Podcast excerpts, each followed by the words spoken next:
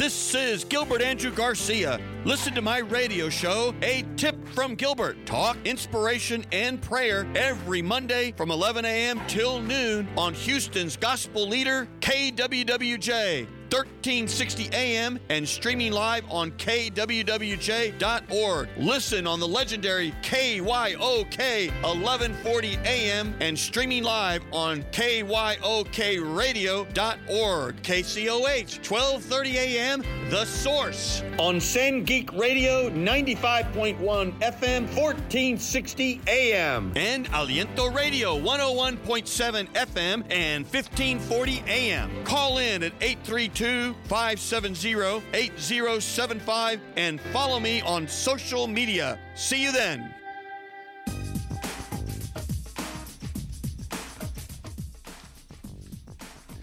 All right, Houston, you got me. This is Gilbert Andrew Garcia of A Tip from Gilbert Talk Inspiration and Prayer.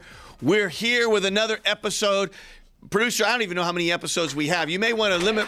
You may want to raise my head a little bit because it looks like my head's getting cut off there or something.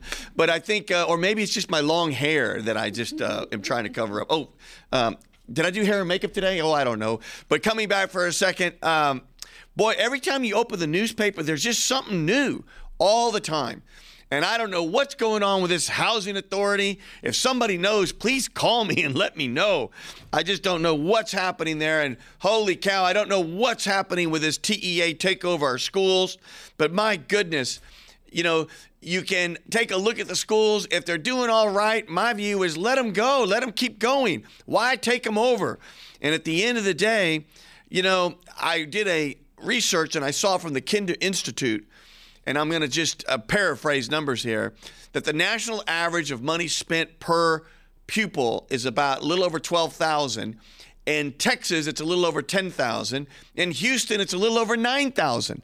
So one thing's for sure, money may not be the solution to everything, but you can't have a solution and implement programs without money. And so it seems to me that we need all kinds of resources, especially if we want to get our children to get the education we want them to have. And then again, I just saw that Congresswoman Sheila Jackson Lee may be throwing her hat in the ring for mayor. Uh, I don't know if that's true or not true. I was just reading something from the Chronicle. But at the end of the day, listen, you know, I filed, I haven't talked much about it yet, and I won't yet. But at the end of the day, the more candidates, the better especially good candidates. That's the whole point of democracy. And let the candidates, uh, thank you, studio audience, and let the candidates talk about the issues so the people can know exactly what they stand for and what they're voting for. And like my mama always said, if you don't vote, don't complain. So vote, vote, vote. On that note, I have a special guest because I've been friends with her a long time, and people just know her as Dr. Nissi but really she's Dr. Nissi Hamilton. So Dr. Nissi, can I just say Nissi? Yeah, you can say. Can Nissi. I say Nissi? Yes. Because you know, there's some people like Cher. They just know her as one name. You know, there's Oh, there's true. there's Madonna. You know, That's they're just they're just one name, and that's you. Uh, because everybody knows you, and so you know you've been everywhere. Yes, I have. You've been everywhere. because of you. Well, well, there you go. And you know what? And I'm going to keep going with you. I love you. No, no, you've been everywhere. You, you know, look, you you have an incredible story, Yeah. and we're going to talk about it. Yeah. And we might both cry. Yeah. because but yet they'll they'll be happy tears Yeah. because sure. of the I don't know the right word here when you when you have this incredible phoenix Yes. and you go through these difficult times and the and the deepest valleys and then you're now on the tallest mountain Yes. and now you're saving souls Absolutely. you really are Yes. and we're going to talk about that but then I also remember didn't you run for office I did. I want to talk about that too and and I, so there's so much to talk about but let's go back to you for a second because Yeah. you have been one of the leading voices Yes. to assist people and educate people and sensitize people on what's really going on with human trafficking. Yes. Tell us about that. Oh man, so right now, um, since you, since you all have just picked me up and turned me into this phoenix of sorts, so thank you. I mean, because I was poor, I was trying to figure out how do I market myself, how do I talk to individuals who are not leaning in human trafficking and really divesting like how human trafficking is affecting communities period. Not just one community but communities of color. And so it was very interesting because when i did run for office um, it became very clear and evident that we had not touched on the subject of human trafficking as a people as black people as community whether it was democratic or republican. It was a huge deal. Um, and and your team saw me and said you know what let's let's do this. Let's do this. Let's do this. And um, you know, Gilbert, you have been so instrumental because I remember when Tony was running for Yep. office, and you told Tony, "Hey, you need to talk to this girl." And then Tony has a great idea, and he goes, "Let's write a five point plan. Let's talk about how are we going to address human trafficking." And um, Gilbert, had you not set me up in that direction, I mean, you were such a father to me. You said, "Look, we're not just going to have you everywhere. We're going to have you in the position of of who you are." And this is towards the end of the race. You know, a lot of times we see people drop people off while they're running for office, and we go, you know, hey, we they weren't useful. You know, Right, right, hey, you- you, you had no efficacy uh, in this race. We really couldn't tell what direction you were going in. You know, you just wanted to put your name in the hat, and you didn't treat it that way. And this is the one time we see somebody who's a, a, a millionaire who says, you know what, hey, we want to invest in you in another type of way to where you have provisional resources, where you are a voice to people who don't have this conversation. You know what? I am just feeling the energy. I'm fe- You know, that's the thing about you. It's just infectious. Now, now- now, just let's educate our, our listeners for a second. Um, how bad is human trafficking? I mean, I mean, what do the stats say? And how does Houston compare to other cities in America? Oh man, so right now Houston is number one for human trafficking. That's what people say. Yeah, and so I, you know what, and I, I put that stat out a long time ago, right? Maybe about four years ago. When you include, you know, so Harris County and Houston are two, you know, they write contrasts with Mm-hmm. Right, each other. right, right. So the numbers may be a little flawed, but you got to think we're the fourth largest city, and then we have the largest county in the world. And it's like, oh man, you know, there's going to be some type of debauchery going on when it comes down to, you know, from our children to adolescents all the way up into adulthood and things like that. And when you kind of put the numbers together and you start looking at it, it's like, oh, okay, here's where we're leaning towards, and here's why we're leaning towards that. We have a open red light district. We just talk about Bissonnet, but Bissonnet isn't the only one. No kidding. Right. You got Cullen. Oh my God. See, I haven't I haven't been I, I need to just from a knowledge standpoint, I just need to tour it. I like to tour things. When people told me Washington Avenue is so bad, I went at 12:30 a.m. and walked up and down for 2 hours with my wife and some other couples and you know what? Uh, everything I heard was true. Yes. And, and so, you know, I'd, I'd like, would you give me a tour sometime? Absolutely, I'd like to we give a do tour. a tour at Crime Stoppers Houston. I do a tour. I host that tour uh, with with several different companies Do who are you? into corporate social responsibility around. I would I would like to do that. Man, Gilbert, you would love it. I tell my story, and we go over just the, the the litany test of what human trafficking looks like in the city of Houston. Because right now there are over thirty five thousand Texas children who go to school next to an illicit massage parlor. No kidding. Yes. That's horrible. That is horrible. That's horrible because what sort of uh, signal does that send to them? I mean, don't they walk by? That we by don't care. that we don't? They walk by and they see, see massage. It's like now there are legitimate um, masseuse, There are. and then there's you know not legitimate. I guess I'll just say. Yeah. How do you? How can you tell? Does do the police know? The police do know, and then you know we have so many um, just contradictory um, channels within our own city of Houston that you know allows this type of thing. It's it's a it's a dictatorship, and then it's not a dictatorship because here's why: we have pay to play in Houston, and so as long as you pay, you can play. Who wouldn't want to move a business that is you know of a mob type?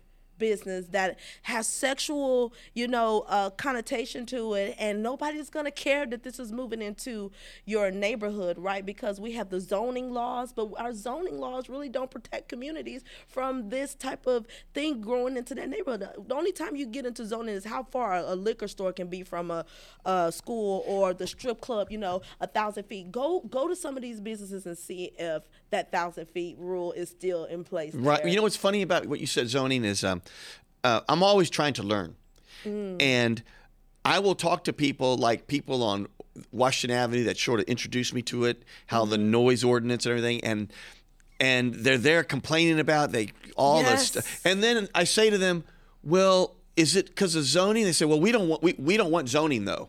I'm like, "Well, if you don't want zoning, this is what happens." Right. Because one or two blocks from their homes and their neighborhood are all these bars with all the fighting and all the trash and all the you know. and this is why people, and- and, you know, more or less our conservative people, move into areas where there are HOAs to prevent that type of stuff from moving to the neighborhood and prevent kids from seeing that. Yeah. So that- what that means is, and is we have a caller already. Oh, is there wow. a Dominic already? Dominic, Hello, Gail. Can you hear me? I can hear you, Dominic. What do you got? What do Let you know go to a about? place where there's no background music. I'm in a restaurant right now. Okay, well, I hope, Yeah. the, I hope the food is good. Talk to us, Dominic. What do you got for me, Gilbert Garcia? A tip from Gilbert, or for Dr. You Hamilton? know, th- th- um, my concern, I'm going to say something here, and I think this is going to dovetail into your guess. You know, recently we had rodeo. Now we got the final four. Yeah. And, you know, in my my spiritual journey, I have spread out into the Byzantine parts of the Catholic Communion.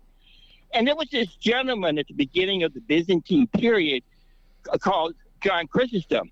He wrote this homily, and it's a, it's a long homily, but basically he's talking about, you know, why are we building stadia?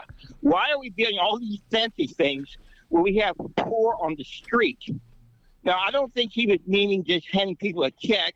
I think he wanted, you know, the church and the government to treat each individual person as he or she is, what their strengths are, what their weaknesses are. Instance, something like Stephen Hawking will never be would never have been able to, to hold a job with his ALS. He gave us wonderful science. Look what Dr. Frieden is doing with the ADA and the Metro Board. But my thing is, for the all the money that's being spent on rodeo this, this past month and for Final Four, we could just take a little mustard seed of that and uh, upgrade those who have less in a productive way, uh, not a welfare thing, but in a very productive way. And that might, with your your um, lady guest on the air today, that might be an incentive for women to do things right. They have a good chance to get a good job where they don't have to sell their bodies. With that, Gail, I'm going to send it back to you. Dominic, we thank you for that. You know, I want to talk about this concept of Final Four and these big events Yeah. that draw lots of people and draw lots of big bucks. And and is that where the sex trafficking kind of goes around? But hold that thought. I want to make sure you know your camera is that camera there. Oh. Yeah. So if that's your camera, that's my camera. If, yeah. So when you look at that camera, you're looking to Houston.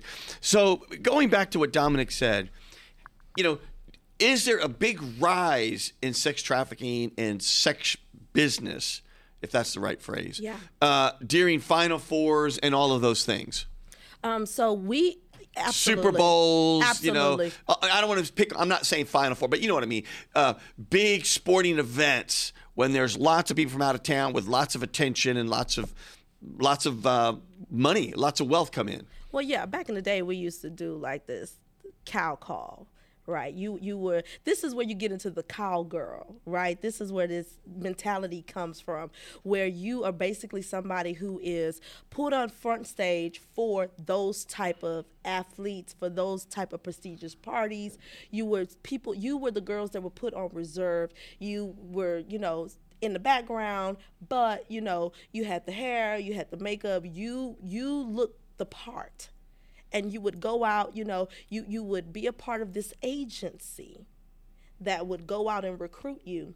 And whenever something like, you know, the big win would happen, whether there's win or loss, and you get to be around the ball players, then they'll do the that cow call, and you will go out there and do your thing and make your money. You know, there will either be a set price by the it could be a maitre d or a maid a madame you know sometimes they'll say maitre d because that's more of a hospitality term that people are less offended by right but you say madame then you automatically know hey this person is you know sex trafficking women Well, let me ask you this.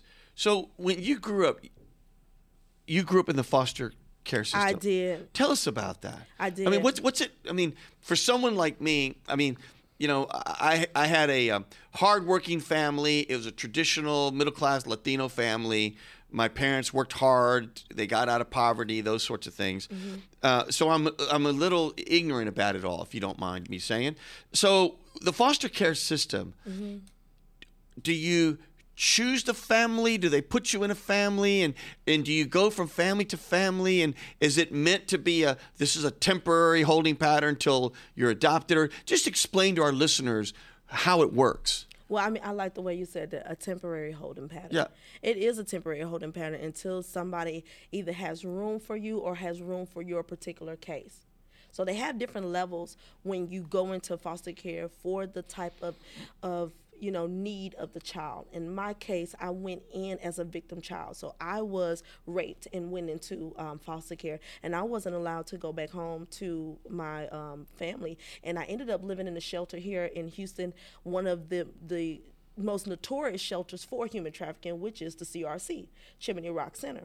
And I lived there for a very long time. And I think during this time, um, there was the earliest storm. Um, I can't think. I think it started with an I or something like that. It was like a lot of water, and we had to move and stuff like that. But I remember there being a storm around that time, and I was in I was in that shelter for so long um, that it took me quite a bit of time to actually get into uh, some someone to foster me.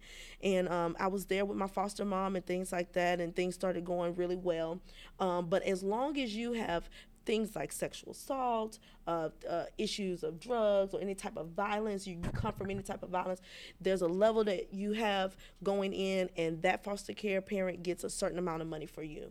Wow, we have lots of questions. Stay there. Yeah. When she lifts it up, you don't need to look that way. That's their way to show me show me who's calling. So what was the first caller there? Alejandro. Alejandro, are you there? One moment. Yeah, he's there. Alejandro, are you there? He's there. Mr. Alejandro. Hello, this is Alejandro. Alejandro, you got me, Gilbert Garcia, tip from Gilbert Talk Inspiration and Prayer with Dr. Hamilton, who's already shared extraordinary personal things. Uh, and I think she does it for the benefit of all to learn and to grow and to stop this issue, this social ill. What do you got for us, uh, Alejandro? Sure. Um, so I was hearing. Well, first of all, good morning, Gilbert. Good morning, Dr. Hamilton. It's a pleasure to to uh, to talk to you both. Um, while I was listening earlier to the call, I I, um, I was reminded something that uh, Don mentioned. He mentioned how the Houston Rodeo and all these events uh, uh, could be a uh, uh, it can act as a catalyst to kind of Yes. uh, uh, increase these kinds of issues. And I was reminded of uh, this incident that happened while I was volunteering at the rodeo. There was this uh, young lady um, who was standing next to this guy uh, walking out, I believe, of the rodeo, but she was making some certain hand signals that was apparently meant to notify others that she was in a in, in, in an abusive situation or maybe even uh, uh, currently being trafficked. Um, and I was curious: is there anything? And well, eventually, the woman was was was uh, rescued. By the way, she was taken by the authorities and questioned, and the man was uh, uh, dealt with accordingly. But is there something that we can do in, in uh, to? Is there anything that we should be keeping an eye out? I should say to help these these women who are in, in, in these situations. Anything that as a as a uh, everyday citizen uh, could do to just to help out, essentially. What a great question. In other words, Yeah. what can what can the a- average person do to help? at a sporting event especially always notify the police you want you want them to investigate because if you turn into the investigator then you'll end up putting yourself in a serious situation where you know hey you're accusing somebody of something and now you open yourself up to a lawsuit because mm-hmm. you know you're pushing an agenda right? But if you see something, always say something. Like right now, so the, the last legislative session, um, I passed three laws. But Great. One, yeah, and so and thank Just you. right. j- you. Yeah. That's unbelievable. Yes, yes. So, um, but one of those, one of the laws, because Greg Abbott signed nine of them into effect, one of the laws that got passed with my law was the no trafficking zone. And that was held by some of my own survivor sisters as well as um, um, another person in the space, uh, Jacqueline Aludo, she really, you know, was hands on about the no trafficking zone and what it would mean for the, you know, protection of of outing events Um, and no- no different than how we have cell phone zones around schools. Uh, no different than we have, you know, hey, no guns, you know, safety, Right. that type of control. We wanted the same thing for survivors of human trafficking. So what happens is the penalty of the trafficking happening at sporting events goes up. Ah, well, that's probably the best deterrent of all. Right. Right? To make it really hard. But how do you make sure you get, yes, you want to get, I don't know the right word, the users, but how do Mm. you get the traffickers? Is that the right phrase? Right. So what we did. Not, I mean, the end user, I understand, but how do you Right. get to the source? So, th- and and when they before they become traffickers, typically they're groomers, right? They, because they haven't they haven't passed the litany test of having a network. Because once you're a trafficker, you have a network. There's a supply of girls that you are supplying to your friends, your family, your own pedigree of people who like to be exposed to this type of debauchery, but in a you know uh, a more classy way. You know, so that they're doing the wrong thing the right way, and so um, what what I, what we did was we made it to where.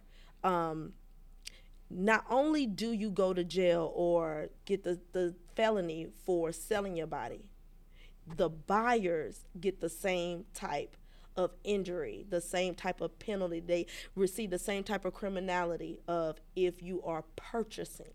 See, that's the way to also end it. Right. Uh, right. And so what so um shout out to uh, Commissioner Tom Ramsey. He really supported me um, by getting more signs in our red light district area that stated, "Hey, if you are doing this, whether you're buying or selling, this is a state jail felony. Here are the consequences. You know, don't do it." Not Good for only him. that, he put more cameras um, in those areas so that we could kind of see who's prostituted, but also who's buying before they get into the networking side of it. So if we see these people that are doing it in those particular areas, going to these sporting and outing events, we can kind of connect the dots and say who's doing what and have we seen this person before. Mm-hmm. So Good but- for him. Yeah, You know, I- yeah. I, mean, I, I've known him a long time, and of course, everybody knows I'm a Democrat. Of course, everybody knows he's a Republican, but you know, Yeah. it doesn't matter. He's a good guy. He's a good guy. And he's always trying to do the right thing, just Yeah. period. Well, Alejandro, seems to me one of the first things is, you know, if you see something, say something. Right. Uh, and, and the other thing is, just the mere fact that you're saying and asking the question, what can we do to help, already means you've crossed the line of you recognize the problem and you're trying to figure out how can I help stop it. That already, I think, is a big victory. So we appreciate you, Alejandro. Uh, I hope you call in you again, my much. friend. We'll do. We'll do. You have a great morning, and thank you so much for, for your answer. thank, thank, you. thank you for calling in. Um, you go back for a second. So when, so how long were you in the foster care system? Is that oh. the right word, foster care system? Oh yeah, absolutely. okay. So I was in whew, every bit of six years. Six years? Yeah. How many families were you with in that time period? In that time period, so I had one foster mom, but I moved to several different agencies. So maybe about four different agencies. And when you're at an agency, again, I may be saying things that are insensitive, mm-hmm. and I don't mean it because I don't know what I'm talking about. Are you in a family's home, or are you in a a, a big sort of uh, apartment with others that are in the system, and you're in this whole living community area? With the second one, what you just said, it's not an apartment, but it's more of a house. And um, there are other girls that are there dealing with some of the same issues. And then, you know, you have your monitors and stuff. And it's, I mean, it's almost like living in a group home. I mean, Right? it is a That's- group, it's a group home. Yeah, it is a group home. And are they just only young girls, and then boys are somewhere else? You know, you know, I, as long as I've dealt with um, CPS, I have never seen or heard of a home for the boys. I don't. You know what? I really don't know what happens to the There's boys. There's got to be. Yeah, there, I know that there has because be. boys are, yeah, are prostituted, boys Absolutely. are abused, all of those things. Yeah, and then since I've been talking more about human trafficking and people that have been trafficked, because I'm more of a, vo- a voice of reason for them, people are like, you know what? This is what happened to me and now i'm ready to talk about it. They're not afraid. They you know the shame is released. I'm seeing more boys come out and talk about it and say hey no this is what happened to me and i'm i'm here for it. You know, you hear about actors and things like this that come out and, and talk about, you know, or, or athletes that talk about something that happened to them. I think the more that you come out and talk about it, the more society will benefit. It may be difficult for you, but maybe in some way, uh, as the Lord says, the truth will set you free. Come on. May, may, maybe it'll maybe it'll help you therapeutically, but at the end of the day, it certainly helps society to let people know that they're not alone out there. Well, let me ask you this. So, uh, uh, again, these are questions are hard questions because I don't know what I'm saying, and these are hard things to talk Yeah. about. But yet we got to talk about them. We do. So when you're there in a home, are you there like, you know, every night hoping, Lord, I hope somebody will adopt me? Absolutely And, and do you ever say like, "What's wrong with me, Lord? How come I'm th- nobody loves me?" I mean, eh, tell me about that. It is the most confusing transition you will have in your entire life because you got to understand something.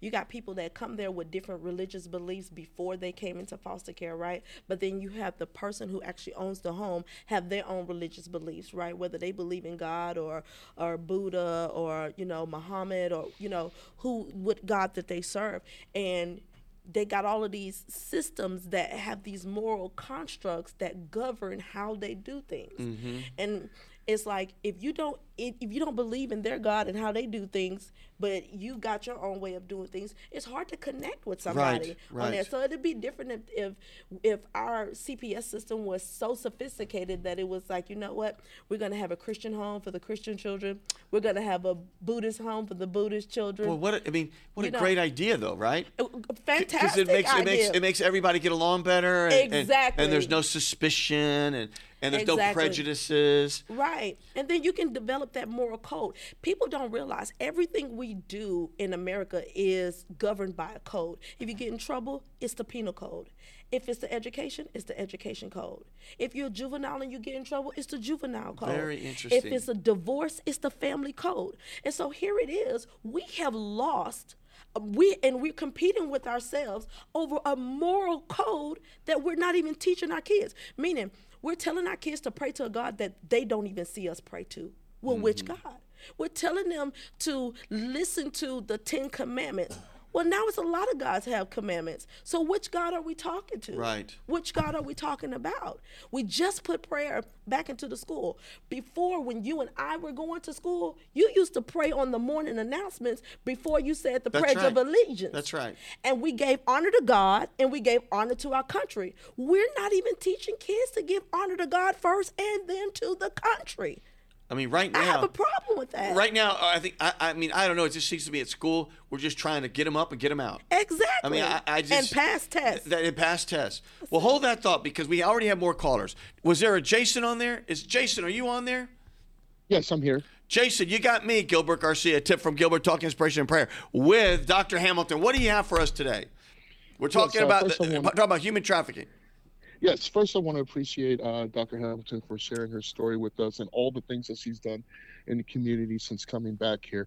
Uh, but one thing, um, you know, I was looking at um, her bio, and one thing that stuck out to me is one thing that she said that changed her life was joining the Navy. And when I Yeah. think about the military, I think of stability and I think of structure. And when she also talks about growing up in a foster care, I can feel that sometimes there's not too much structure from moving from home to home. And sometimes, even if you have a full family, you don't have too much structure for a kid growing up, um, you know, 13, 14, 15. So, my question is what can the city do, or even the government, to build some sort of structure, whether it's get with the Navy or the Army and form some sort of ROTC program within these type of foster systems, or even some technical colleges to come in and teach them some skills so once they do leave these foster homes, they're able to have some skills moving into it and get jobs and get on their feet as quick as possible. Because I think that lag in between leaving Yes. and getting on your feet is very difficult, and you can go one way or the other. And unfortunately, a lot of times it's the other way. Um, so, can you just give us a little insight into that? And um, I'll hang up and listen. Thank you. What a great question! oh my Man, God! Brought me to tears. I mean, yeah. I mean, that's a you know there were so many parts to that question. First of all, Yeah. the Navy was that a way out for you? that was a way out for me. I went and enlisted into the military uh, without my trafficker knowing about it. Wow. And uh, we actually ended up having a fight. So I was a bottom B and I was I was had already transitioned. So you know the the house had different floors in it, and so you had women living on the upper floors, and I ended up living on the bottom floor, and I was transitioning out of position of being a bottom B to just being a lesser than. I'm like a minion. I do I do whatever they tell me to do, but previously that was not my position. So now there's a new girl in that particular position, and there is like a battle of you know, of authority now, who got to do what type Yeah. of thing.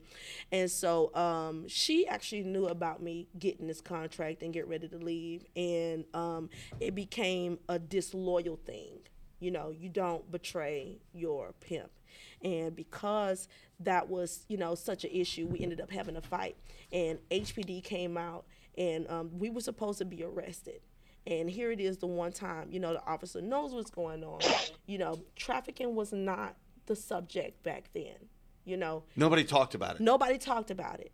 It was un- there was like a mutual understanding of you know uh, between the pimps and police type of deal. You know what I mean? Because we had not had laws to kind of regulate that type of foot traffic and that type of sexual debauchery amongst people. Is there a buy sell quota? Because at the time the police officer came, I wasn't prostituting and at the time that the laws were uh, are, were in effect of it did not it did not adjudicate anybody from that that type of crime. Like it was like we know there's crime. We didn't see this happening here. We understand that this is the system of it but how do we deal with it? So the only arrest that could have been made was you got two of your top notch you know uh, cowgirls. I'm gonna say that word. Right. Uh, fighting with each other, and you you don't got your women under control, type of deal. And I remember talking to the officer, and I remember begging him and saying, "Hey, please don't arrest me. I am leaving to the military. This is the one opportunity that I have to get away." Oh away my from." God! Can Yeah. you imagine if you were Yeah. arrested?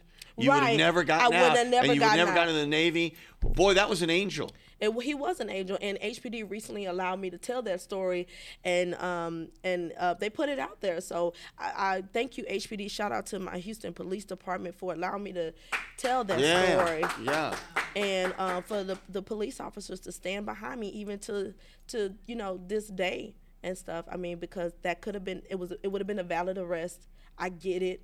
Um, but that officer saved my life. So you know, CRT uh, is is is necessary. You know, dealing with people, dealing with how to you know figure out if this is something that I need to turn this person into offender for or not. I mean, that's a huge deal mm-hmm. because what we see today is we see a lot of women being arrested for prostitution, right? Which I don't have a problem with women being arrested for prostitution. What I have a problem with is how uh, TCIC and NCIC codifies it. When you're arrested for prostitution, it is codified as a crime of moral turpitude, meaning it's the equil- equivalent of petty theft, robbery, uh, uh, um, stealing. And so when girls or women or men come out of jail for being arrested for prostitution, well, they can't go work Yeah. for How- how can- Walmart or Ross because they got. Because it's on their record. But it's on their record as they were stealing Yeah. money, they were robbing, they were Very interesting. Right, so it's codified more turpitude. So you while while you're saying prostitution, they they can't go work at you know How can we department how can we make some sort of diversionary program where if you are a first time offender and you're arrested, I'm making this up. If I'm make I can't think of another way. If you stay clean for a year, then Mm-hmm. it's off your record entirely. I mean, some sort of diversion program, a second chance program. absolutely. I um, mean, it just sure. seems to me that that's really the way to go. Uh, and to really educate these young women and men men absolutely. that there's another way. Yes, absolutely. I mean, um, you got Kathy Griffin who has her um, uh, her what we call a whole class, uh, helping others excel, and it's amazing. And I, I love what she's doing right now. She's currently the only prostitute working in law enforcement right now. No Uh, kidding. right? Who she has? She's the only. She's the only person who's been known on record to be a prostitute working in law enforcement. Now, what do you think would happen if we had the younger generation of girls who have been known as prostitutes working in law enforcement? What kind of precedence would that Right. set? What kind of tone would that give? What kind of hope would that give to our girls? Well, I want to go back to so the military was your way out. You know, it's It funny how the military that was the way for my grandfather out of poverty, joining the Marine Corps. Wow. I mean, you know, it's that's Hoorah. yeah, right. I mean, um, and uh, going back to the question that we had there, I think his name was Jason. Yeah. Is um, you know what other things can we do or what you know I, I think the marine i mean the marine corps the navy and all those are great things what other ways out are there So, um, speaking of um, speaking of other ways out, Yes. what what the schools at HISD have is college career military readiness, right?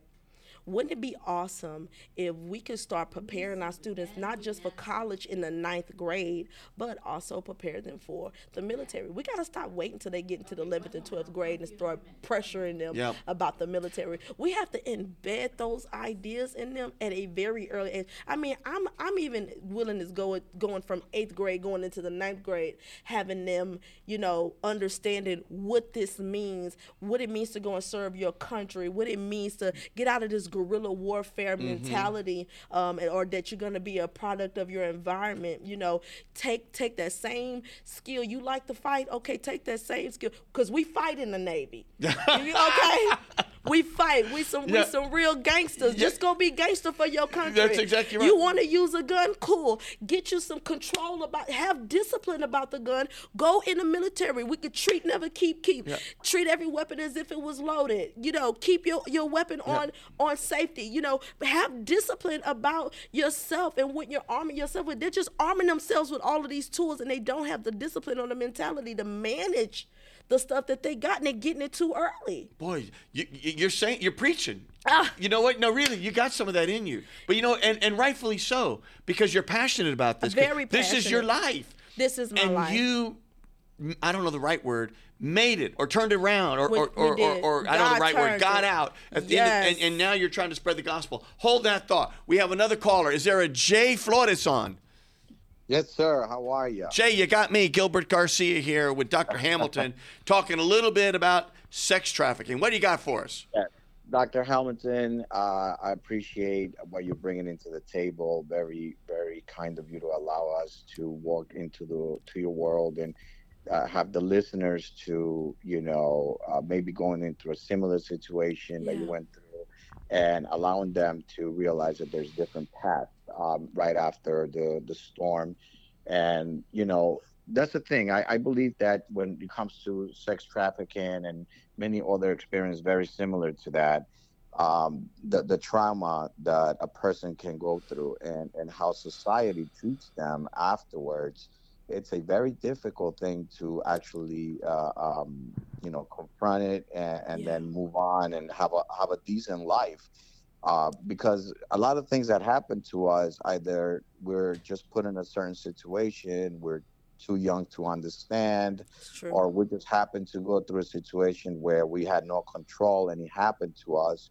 Um, and now we're, where we're in a situation where we want to move on, we want to be um, successful and, and good to society. There's a lot of barriers that is put in front of us that we have to overcome. And, you know, I believe that a lot of programs, um, there should be out there, or there should be more programs where you you actually let people know that not only what you went through we understand and that you're trying to get out like somebody was incarcerated for a certain amount of time and then they, they come out to society and you know people tend to look at them differently. And in the eyes of god you know we are brothers and sisters that we we should look out uh, for one another. And it's very shameful how society doesn't you know as a group as a mass uh, we it's very hard for us to overcome somebody's wrongdoing. Um, and i just think that um, it's it's very important especially what you were saying earlier about like people you know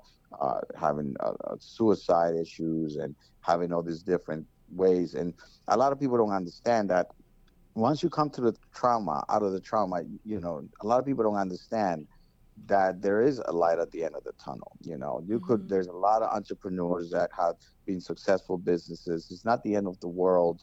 Uh, if you, you know, we just got to be strong-minded and and try to overcome and have God always together with you, holding your hand through the through through this whole uh, uh, situation that a lot of people going through, and and always put your situation in front of God, and and and and then just pray and you know be a believer, you know, and that's just what I'm saying in in my perspective. I wanted to say thank you and thank you to you to you too, Mr. Garcia, for allowing such uh, wonderful people to come to your show and and having this this uh, point of view and this perspective. Thank you so much.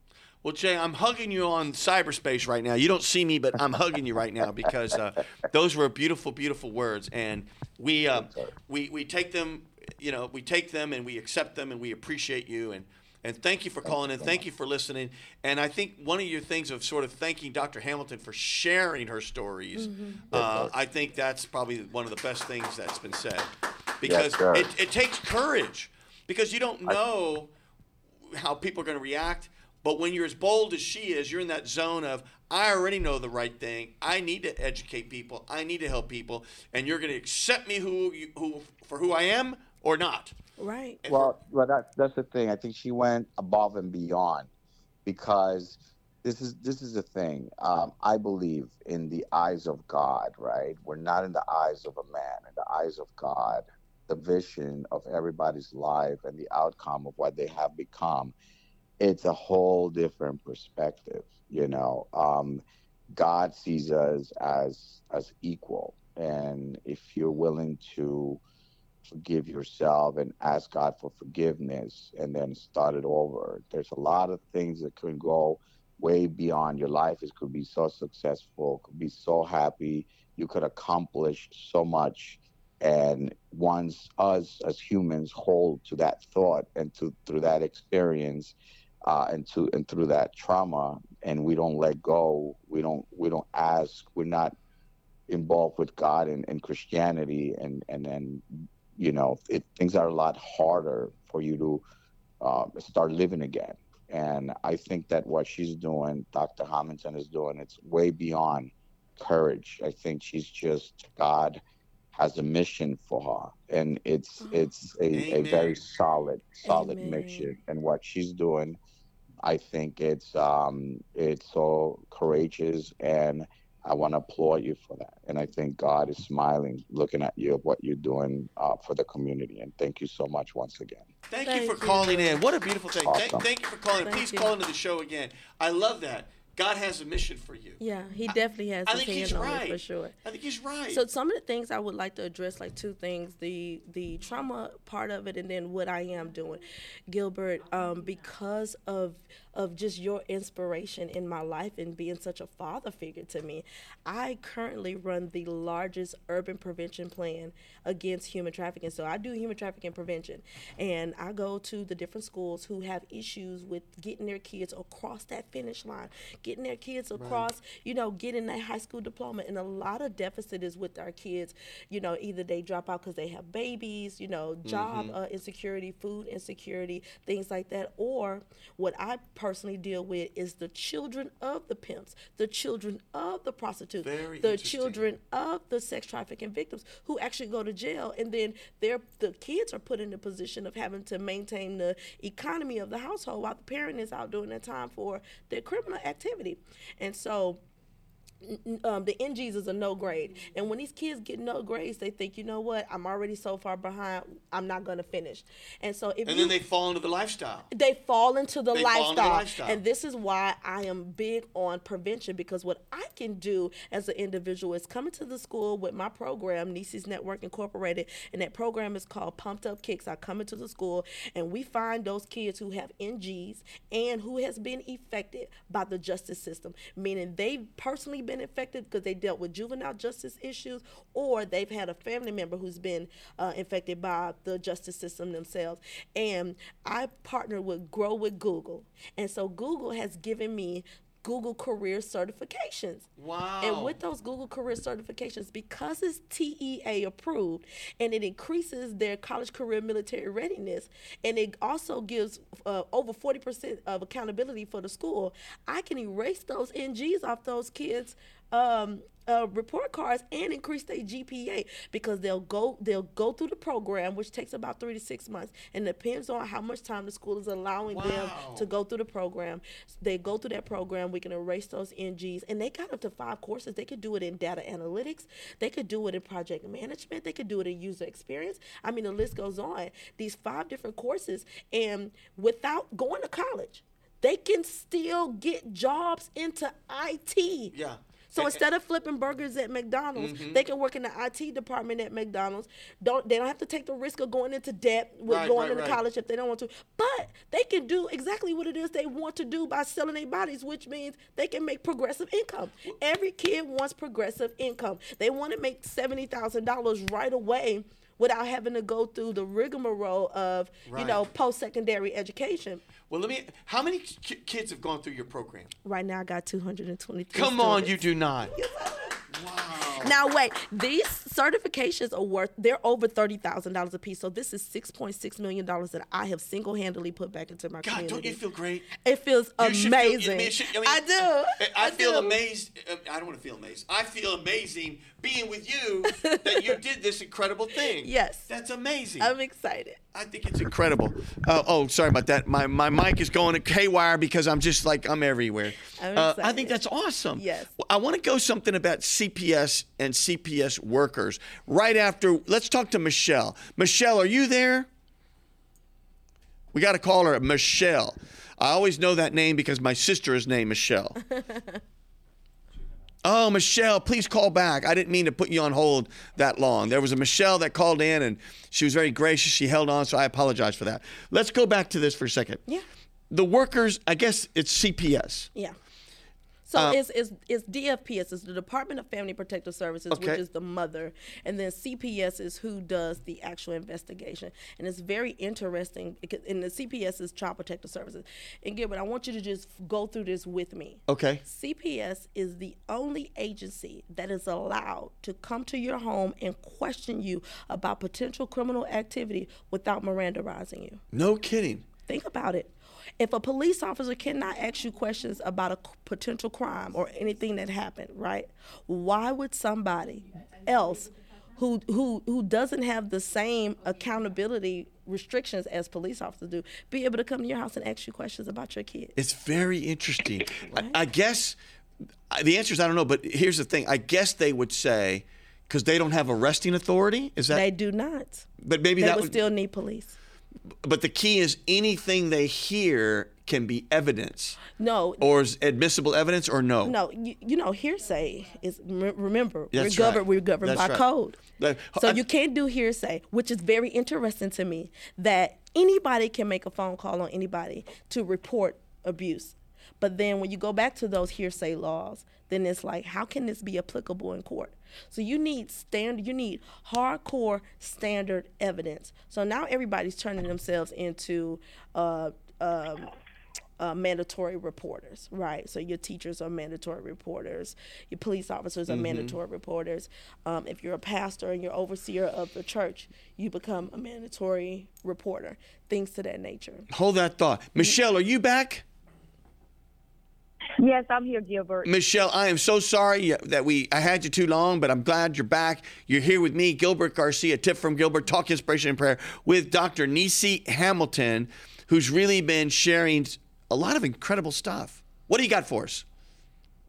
Yes, absolutely. I heard the I heard the woman of God. Yes, I thank her so much for her transparency as well as her openness. And I just wanted to kind of make a, a, a comment a little bit about um, the prostitution and things. You know, I kind of drive around a little bit in the area, and I see oftentimes beautiful women uh, that are all hanging out on side of you know motels, flagging down, you know, in, in an attempt to kind of sell, you know, sell them, sell their bodies and things. And I, you know, I kind of stop and I kind of give them a word, you know, from the Lord and tell them, you know, that they don't have to live like that. You know, there's a there's a better way. And then also, you know, by me being uh, a former um, working in the education uh, field, I worked uh, at a middle school, and I saw uh, a lot of my my students, my kids that I worked with, how Yeah. their parents were in prostitution, Yeah. and how it affects them so mentally, emotionally. And some of them would come, you know, they would come to school class, and they are they are angry and they are bitter about you know the things that are going on because they have to live with their parents. And again, I just want to applaud you for the work that you're Oh. doing and how you are working with uh, our kids. It is so imperative because I know they they used to saying a lot that they're our future. No, they are not our future. They are our present right Amen. now. Yes. And if Amen.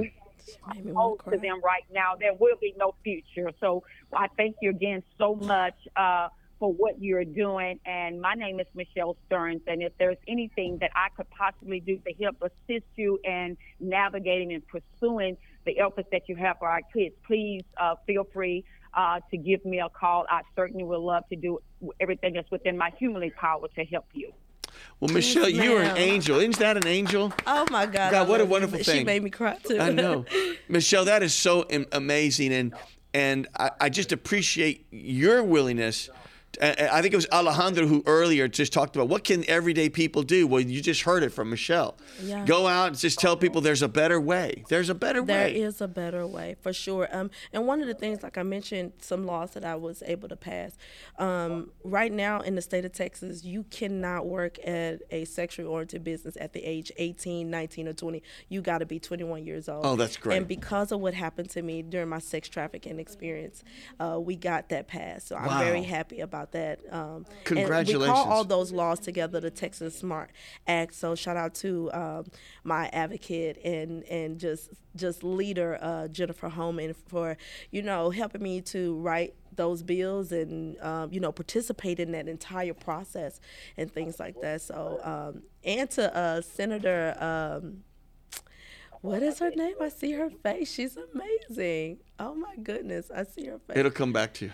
Joan Huffman. Joan Huffman. Yeah. Was she? Did she? Was she pushing this? Oh man, she did. She she she was the reason why you know um, I was there. She was the reason. She made sure that um, my voice was heard. I mean, um, and it was a lot of other people, um, including Governor Greg Abbott. Um, shout out to you, uh, Governor, uh, for for making this happen and making sure that there was a black girl behind a piece of legislation Amen. because we need we black girls need to feel that fierceness they need to know that hey that that we're being represented in this And you know, sex trafficking is not a Democratic issue. It's not. It's not a Republican issue. It's It's, a human rights It is. issue. Michelle, is. thank you for calling in. Thank you. And I sure hope you call in again because you added a lot to the show today.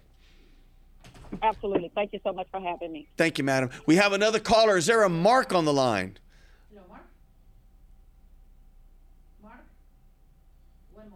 Go ahead, Mark. You got me, Gilbert Garcia, Talk Inspiration and Prayer with Dr. tip one. Nissi Hamilton. Mark, are you there? Good morning. Good morning, Mark. How are you doing? Y'all doing all right this morning? We're doing all right. We're doing better now that you called in. Tell us Oh, what you okay, got. yeah. T- tell us what yeah, you I got. just want to. I, I- I'm listening to the young lady, and I, and I think that what she's doing is very positive uh, uh, for, for what happened with these this sex trafficking, and, and I'm encouraging that uh, is any way possible that, like in our communities, the poor communities, black communities, it doesn't really matter. We got to save these young youth, these young girls from these situations of, of what that. And then one of the callers just called. She said, well, she walked up to some of the young ladies, and they was look like 18 or 19 years of old uh, out there uh, prostituting. And and I just want to say this that that, that that is a that is a crime that that is, is what's being committed out there. And, and, and, I, and I hate to say that, but when it comes to African American men, we get the downfall on it because we talked about how they're out soliciting themselves, and they're they're grown women, but then again, the the black male is the one who gets charged for for the soliciting of the prostitute. It should be both issues uh, uh, should be charged with that. But I think we need to start with the young youth, these young ladies, and these are what we really need to, to help them to not let them lead to go down that road. And and I hope that we can somehow get something in, in our communities to, to try and, and, and stop this here uh, uh, uh, madness. You, you know what I'm saying? And, and that's what I'm just trying to say because it, it, it, hurts a lot of family, a lot of family, and, and mostly at the end of the day, a lot of African American black men will be charged with crimes that you know that well they're out doing what they're doing, but the woman is doing the same thing too. It's, it, it, a double sword when, when it comes when it comes to us. So I'm just hoping that we can find some way to just stop them from from from from getting to that that position in that age because once they get up to a certain age, I know that that's that's a felony or uh, whatever you want to call it. Right. Uh, uh, That's, that's my opinion. On Well, that. And m- so, well, Mark, Mark- Mark, thank yeah. you, thank you for calling. Stay with us though, Mark. Go ahead. Mark, I just want to put it out there that while it may appear that it's only black men that are pushing this agenda, um, if you look at the news, there are more white men No, that have no. been arrested and charged for um, human trafficking.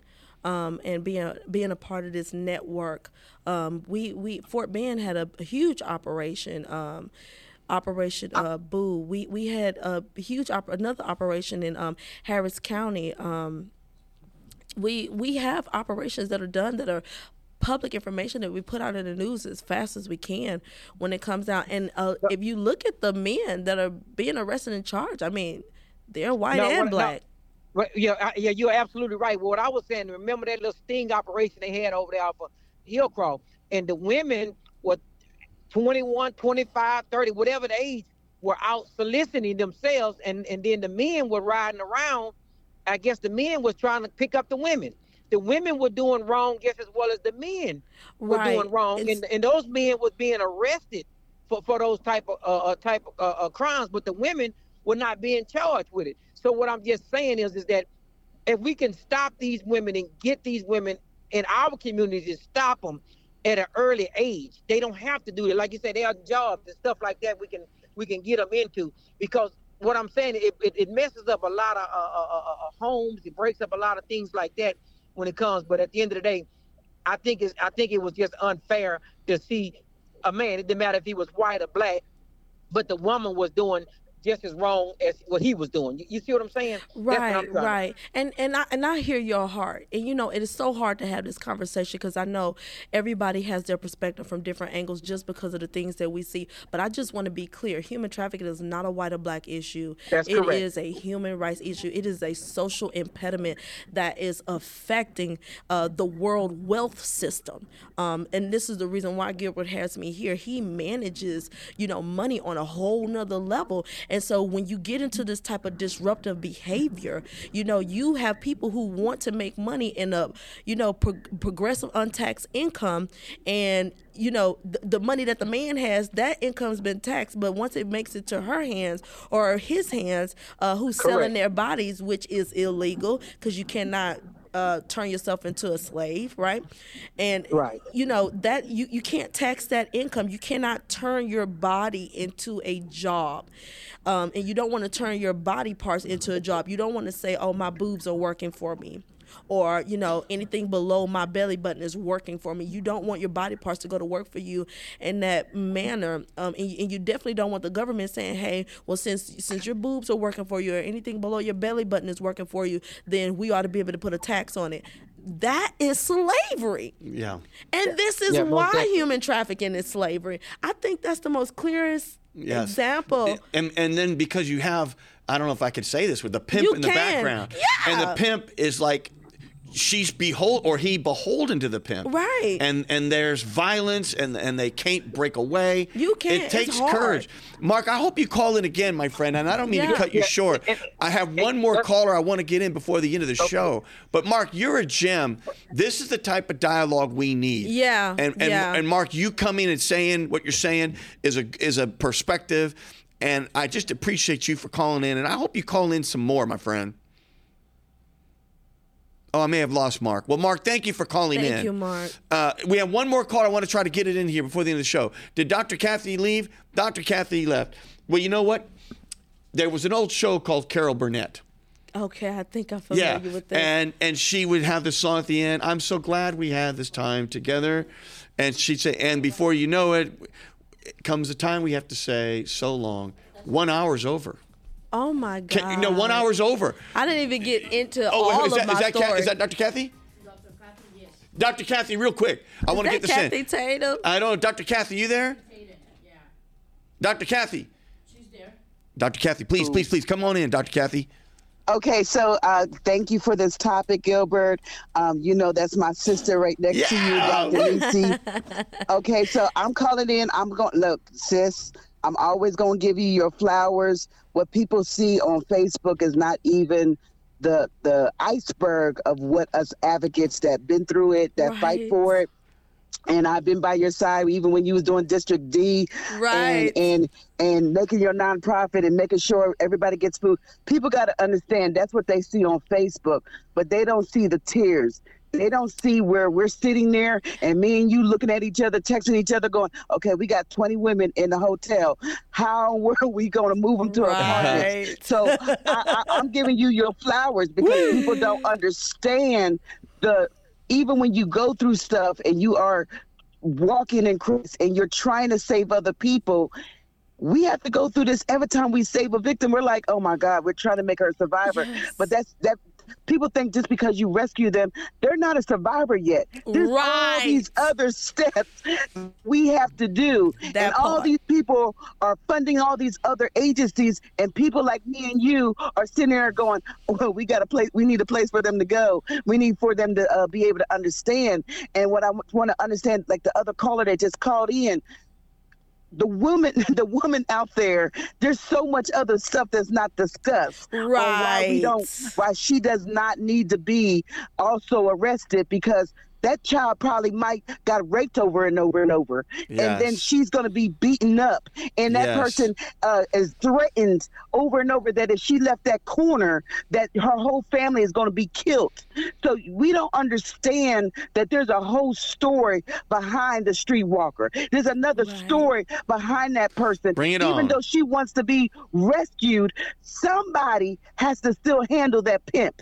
And if we don't handle that pimp he's not always somebody sitting in a car he might be the pastor of the church he might be the politician he might be the person that bails her out so we got to understand people like dr Nissi is sitting there going i'm gonna continue to tell my story i'm gonna continue to go in there and feed them i'm gonna continue to give them hygiene products and i'm going to continue to tell That- my story in a way that that saves them go Do- ahead Dr. doctor. Kathy, you stay here because we're rolling off of radio. So, no, stay with me. Uh, so, uh, stay tuned. We'll see you next time. I'm cutting short. Gilbert Andrew Garcia, we'll see you next time. We're now rolling into social media, Dr. Kathy. So, we're going to All stay on another five minutes here. Um, the radio I can't control, the social media I can.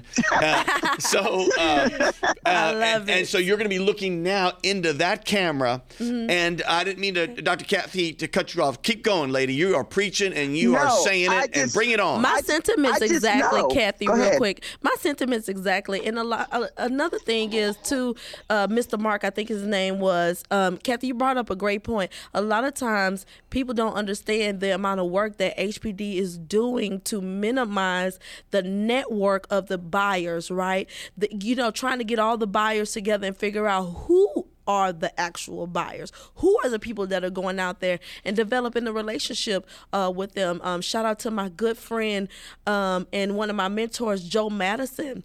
Um, who has demand disruption and being able to get in front of that buyer before they turn in turn what they're doing into a network. Because trial and error is something serious mm-hmm. gilbert. I'm serious because the, the root word of trial is to try. Mm-hmm. And they're going to continue to try until somebody gives them the okay Yep. Right, you know what I mean? That's and right. we're not talking about the police, we're talking about these girls. You know what I mean? And a lot of those girls oftentimes are in cahoots with the law enforcement so that they can get law enforcement to know who who their regulars are. You know what I mean? Yeah, Exactly. another, and this lifestyle isn't the romantic pretty woman. and- It's I mean, people have this romanticism of That's pretty it. woman, and Prince Charming's just going to take you away, and you're going to buy all this fancy clothes on up, up. Uptown Boulevard. No, no, no. This is the deepest, darkest bowels of society. Right. And those young women and men are threatened. They're they're beaten. They're you know uh, they're deprived of of uh, basics. Uh, it's it's awful. It is It's awful. awful. It, it, it's awful, and it starts off with uh, like I, I I rescued another young lady that just moved in her house, and unfortunately, the story started just like that. Gilbert, she she went with him because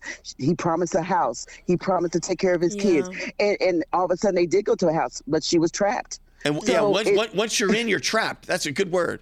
You once you're in, you're stuck.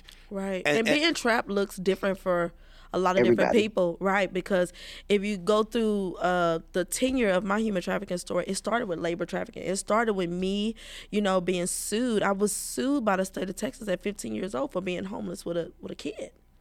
I was 15. I was barely out of foster care. Holy I was actually considered, um, um, what is it, Kathy? I was uh, aged out. I was Yeah, considered aged out. aged out of uh, foster care at that particular time, and, And there you are with a child, and you don't even know Right. up from down. They're like, "You're aged out. Go. You're on your own now, kid." Right, and I'm cause, and I'm the mother, but I'm considered the perpetrator, even though I'm trying to protect my kid, and my kid is considered the victim because they're with me and I'm homeless. Oh my goodness. Mm. Well, that's the trap. and that is the trap. That's the trap. I mean, well, part two to that trap is you go you go to court, you're standing before the judge, and then the judge starts treating you like the system as mm-hmm. if you could defend yourself. So you have no attorney you have no representation you you don't have you need an ad litem for yourself. Your kid gets an attorney but you don't get an attorney. And now you're a part of the same system that you thought was put there to protect you and meant to preserve you as a citizen. Yep. they're sitting up here demoralizing and demonizing you as a mother. And you it's like i can't protect if i'm homeless. I need help. And then you're going to fall back into the lifestyle. Well, or something, and- or and something. Nissi- well, and that's how i got into the lifestyle Yeah. And what you what you just brought up is a Zach's example of when people try to pinpoint one issue Yes. on trying to solve something. So even like the homelessness, people are like, oh, let's go Yeah, do I homeless. homeless, Then yeah. then a judge, and then you needed a lawyer, and then you would look at you know depression, and oh, they Yeah. they they're making me feel like I'm not a good enough mother. So when people try to pinpoint one thing it's a it's a group effort. And that's why we go out and we collaborate with so many nonprofits because that that judge needs to know what you went through. So she don't make the same mistake. Or we Over need new judges because they've been sitting there 20 30 years and don't want to change their mind because they really didn't get to hear how you know what people go through and that their decision could affect somebody else That's so Amen. true. Well, Dr. T- uh, Dr. Kathy, I appreciate you calling in. Please Thank call in again. We're going to roll off here. love you Nissi. I love Bye-bye. you too. and we sis. so appreciate you for all that you do. Uh, thank you uh, Dr. Nissi, I'm going to let you look in that camera, Mm-hmm. and I want you to say whatever you'd like to say for the few moments. But no matter what you say, please put in your website. How do we reach you? Someone who wants to be part of this program, a school that wants to be part of the program. You know, someone wants to donate. I know you don't toot your horn like that, I don't. but but I want you to right now. You, you say whatever you want to say, but please do that because people need to know there's a way they can help you to help society. So Yes. please, you got it. Uh, you guys can always Google me, Nissi, N I S S I, Hamilton. You can email me, Nissi, N I S S I, dot Hamilton at yahoo.com. Um, my website is www.nissis, that's N I S S I S network inc.com and you can see the program build out on there um, which we're still building out and so uh, shout out to principal everett hare at worthing high school for allowing me to pilot this program with grow with google and uh, the digital workforce academy and we are you know, I'm a black girl that's in tech, and this is tech against trafficking. And this is my first time doing it on this level. I'm very excited. And one of the things that made me not want to continue to be in a trafficking scenario and really just kind of empowered me is you know, we Gilbert, we are born looking like our mothers and our fathers, but we die looking like our decisions and our consequences. Amen. And so I wanted to respect the way I died. I wanted my children to know that it was important that they knew who their mother was because my mother didn't get that opportunity. Amen. Yeah. Well, let me say this to Houston. This is Gilbert Andrew Garcia of A Tip from Gilbert. You're looking at the website of Dr. Hamilton there uh, online here as we're streaming. You know, Dr. Hamilton, you are an angel. I mean it. Because think of the lives you're impacting. Think of the the men, I don't know the right word, the Johns that you're Yeah. making them see the light to, hey, you know what? This is not a good thing. Think of the women that are there and you're saying to them, you know what? There's a better way. Right. You know, you're not being real preachy. You're just really trying to be real. Right, Real. right. And think of all these other young kids you're helping. And I mean, what an amazing story. Mm. I'm so glad to know you. I'm so glad you're on the show. And I hope you don't mind when I bring you back again. I'm coming back. Because an hour went like this, Houston. and that's how you know that she brought it. She brought it. So this is Gilbert Andrew Garcia of a tip from Gilbert saying, We'll see you next time. This is Gilbert Andrew Garcia. Listen to my radio show, A Tip from Gilbert. Talk, inspiration, and prayer every Monday from 11 a.m. till noon on Houston's gospel leader, KWWJ. 1360 AM and streaming live on kwwj.org.